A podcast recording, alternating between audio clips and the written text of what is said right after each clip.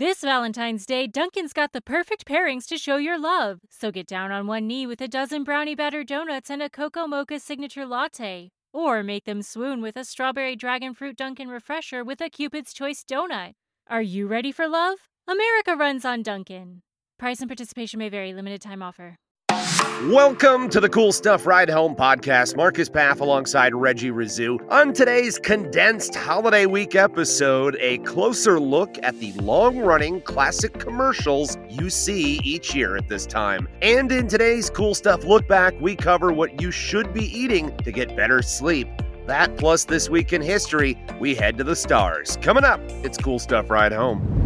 Well, we're approximately halfway through this year's holiday season, with many of us following through on any number of traditions, be they with family or friends. And that got me to thinking about something else that's come to be an expectation around the holidays: commercials. And two commercials in particular: Hershey Kisses and Corona.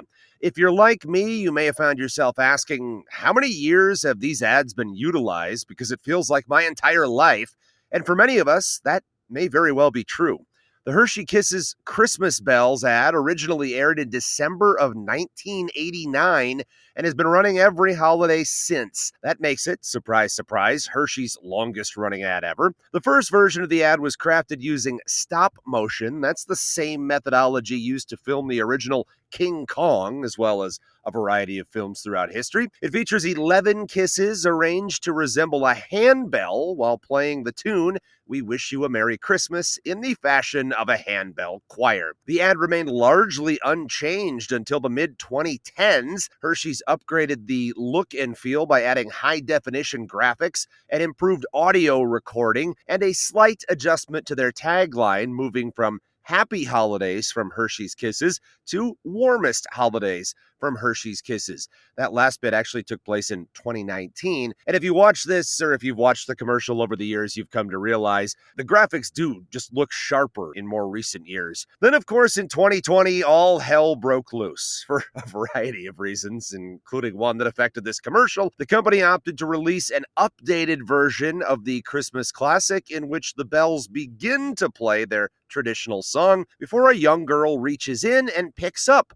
one of the chocolates to be placed on top of a cookie she's making with her dad. Well, this didn't sit well with some people. I went down a Reddit rabbit hole uh, before we actually came to record this episode, Reggie, and man, I wound up laughing and sometimes just rolling my eyes at how much people care about an updated form of a commercial. You'd have thought Hershey stole their childhood here. It's unbelievable. I don't understand why they'd be upset about that. That makes sense. People use kisses for that purpose. Who cares if they update? I don't, I don't get it. I don't get it. And I also, by the way, I'm amused by the updated graphics, like it's a a new Marvel movie that came out. It's, it's just kisses playing music. It is essentially the same ad. But one thing I always notice, the image is crisper and the dimensions. Of course, remember in the nineteen eighties and nineties, we were watching box T Vs, square pictures. So you had a different set of dimensions that you had to adhere to. And with the upgrade in the mid twenty tens, you saw that those high-definition graphics come into effect a little bit longer on the sides. Do those uh, high-definition graphics make it feel like it's really there and you want to eat them? It does. It's like I'm a part of the commercial now, and I can reach out and grab one of the handbells and put it on a cookie just to irritate everyone that's on a Reddit thread. Uh, unreal.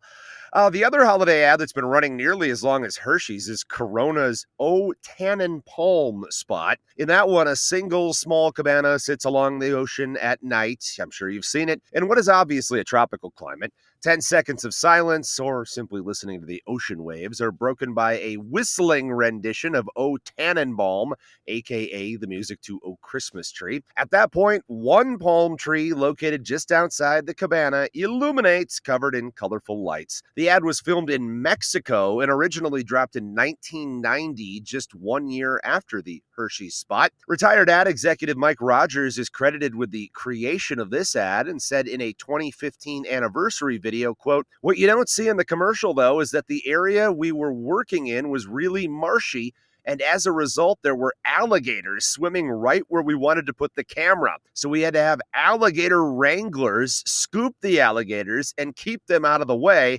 The cameraman was petrified, so we promised him he could go out there, set up the shot, and then escape, end quote. Uh, Reg, I don't know how much you'd have to be paid in order to film a commercial in an, what is essentially an alligator pit. Do you have a number in mind? I don't know. I mean, if there's enough Crocodile Dundees around, I think I'm fine. Well, I, I, I'm not sure they had one on staff. I, I guess alligator wranglers. I don't know yeah. what that necessarily means. People uh, who capture alligators. That's uh, yeah. I'm I'm sure it's fine. But it's you're, fine. It's not even an enclosure, like an enclosure. You're in the open swamps, uh, the open marshes of of Mexico. Who knows how many gators were actually out there? That's wild. All this for a silly thirty second commercial. Yeah, we say it's silly, but now it's been running since nineteen ninety, which well, is insane. They have to. They haven't paid off the cameraman yet. that was that was a big workers' comp filing? Is that what yeah, you're saying? Exactly. By the way, that's not accurate. That's not actually part of the story. That part did not take place. Uh, what did, the ad was made for an estimated fifty thousand dollars and more than thirty years ago at that.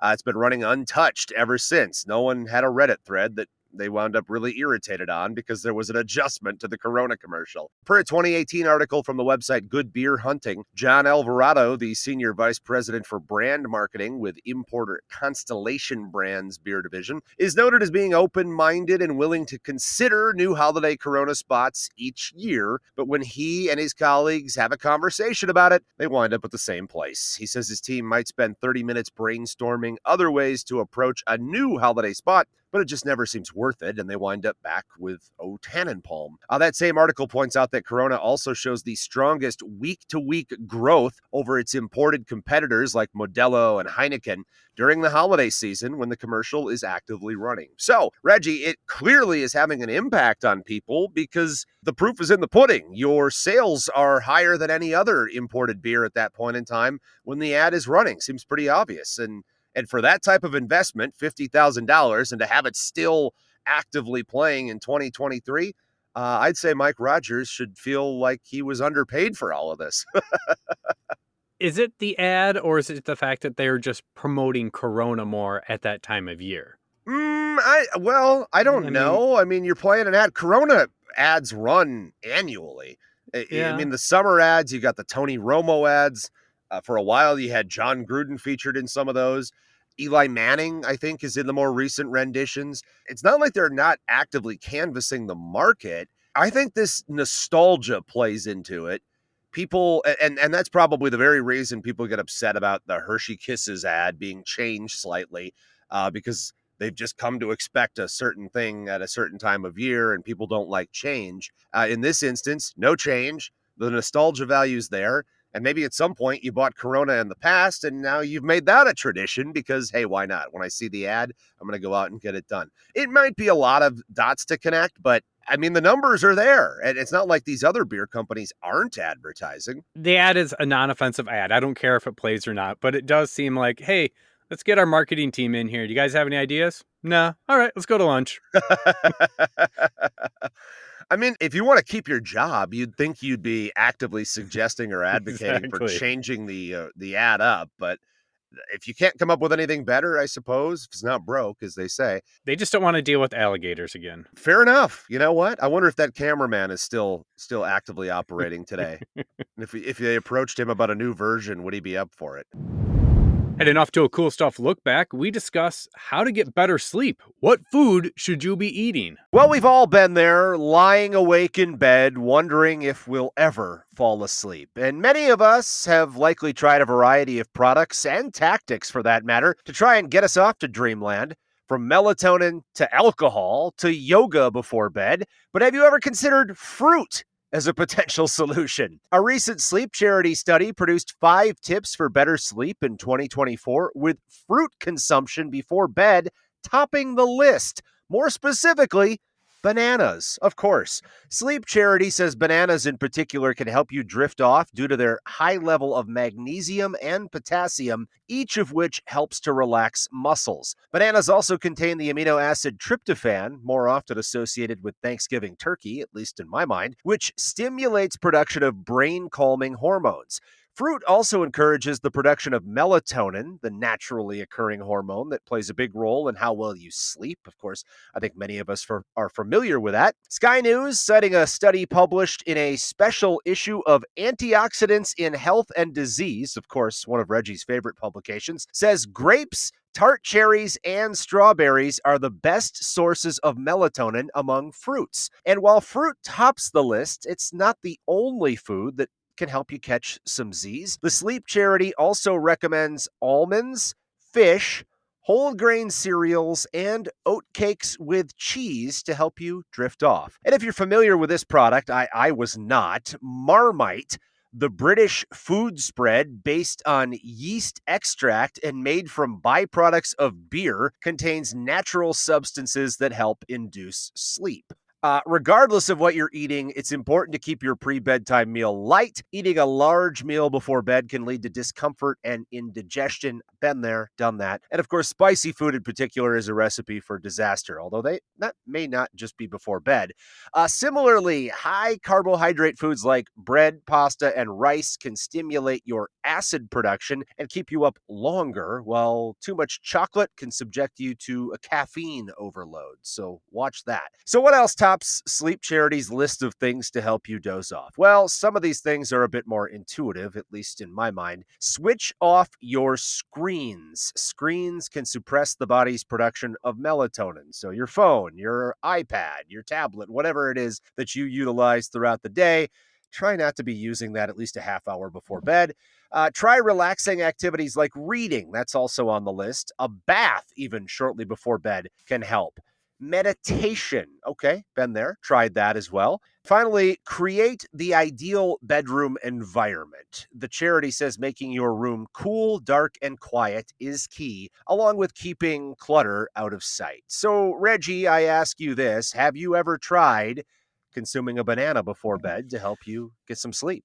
That sounds absolutely terrible. I don't mind bananas, but that taste just stays in my mouth, I feel like, for hours. That wait, I, wait, I, wait, wait. You don't you don't mind bananas, but yet you hate the taste. It's it's like the aftertaste. You know, you, it tastes different, and it, it kind of sticks around. And then I'm going to be stuck tasting that all night. So I, I can handle some of the other asleep. options. No, I'll have trouble sleeping because I'll taste banana. It's not going to work.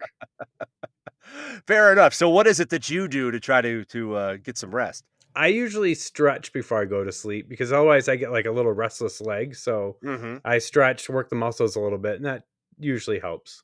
Yeah, I, I think that's a, a good way of doing it. I, I have tried yoga before bed. I'm not a regular yoga practitioner, but I will admit when I do it, it definitely helps relax me, at least if you do the right type of yoga. And uh, and get some sleep. So that's certainly uh, on the top of my list. I'm probably going to try this, though. I do enjoy a banana from time to time. And unlike you, I guess I don't have as much of a problem with aftertaste that comes from it. So we'll see. I'll report back. Uh, you could also try, though, Reg, the grapes or tart cherries or strawberries. Those are also options. I feel like I'd get seeds in my teeth and have be working on those. I mean, I could brush my teeth before I go to bed, but I don't know. I don't know. I... You're you're loaded with problems, man. This day in history, on December twenty-eighth, sixteen twelve, is when Neptune was first observed from Earth by Galileo. However, he didn't realize it was a planet at the time. According to his drawings that he made on the same date, he thought Neptune was a fixed star. He noticed Neptune when observing four large moons of Jupiter, which are now named after him, the Galilean moons. They consist of Io, Europa, Ganymede, and Callisto. He discovered the moons in sixteen ten with his homemade twenty-powered telescope. Galileo then observed Neptune again on January twenty-seventh of sixteen thirteen. Again, he thought it was a star. He thought it was a fixed blue star, so he isn't officially credited with its discovery. However, in two thousand nine, a theory was brought forward that Galileo did believe it was a planet after observing drawings that he made noting a dot, which would refer to one of the planet's moons. There doesn't seem to be any other documentation, though, that he tried to observe the moon again, though, so he didn't get credited with recognizing it as a planet. The planet had been observed several times before its official discovery. That came with the help of mathematical predictions. It was French mathematician and astronomer Urbain Verrier that used predictions on where Neptune would be and on the night of September twenty-third, twenty-fourth of eighteen forty-six, it was observed with a telescope at the Berlin Observatory by astronomer Johann Gottfried Galle. Verrier couldn't convince astronomers in France to observe the skies based on his calculations. They thought it was a waste of time. That is when he reached out to the Berlin Observatory. While Galle and his assistant were the first to observe the planet, Verrier has been credited with its discovery. And after it was discovered, it only took seventeen days after that for Triton, one of Neptune's moons, to be discovered by English merchant and astronomer William Lassell. And uh, as I'm reading the story, Marcus, it brought up another fact that I think you mentioned once before. Why did everyone in these early days have two jobs? Merchant not, not and two. Astronomer? they, they had like seven. I'm sure he was also a philosopher, probably operated a neighborhood store. I, I can never figure this out with the success. The town doctor. Yes, I, I I swear Galileo was probably that too. Um, that is, you know what was wild when you were reading the the early portions about Galileo's observation? The fact that he looked at it with a homemade telescope. I mean, that's pretty darn impressive for someone in, what, sixteen thirteen to be yeah, doing. He, not only discover it, see it up there, not necessarily understand that it's a planet right away, but to even be able to observe it, I mean, wow.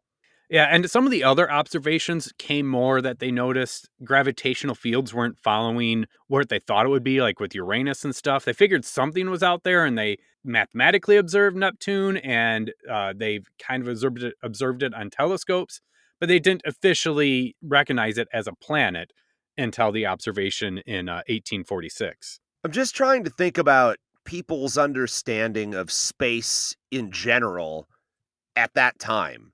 You know, you have no photos of Earth from the moon or in space at any point, and really all you're going off of is somebody who's staring up there with this contraption they made at their house.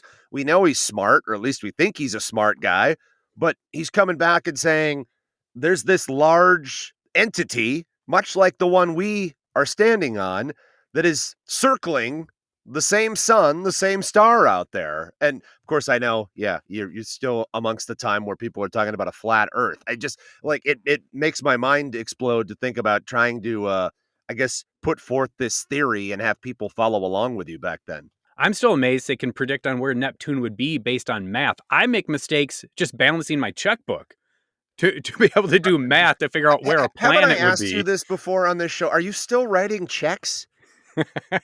Who's balancing a checkbook now?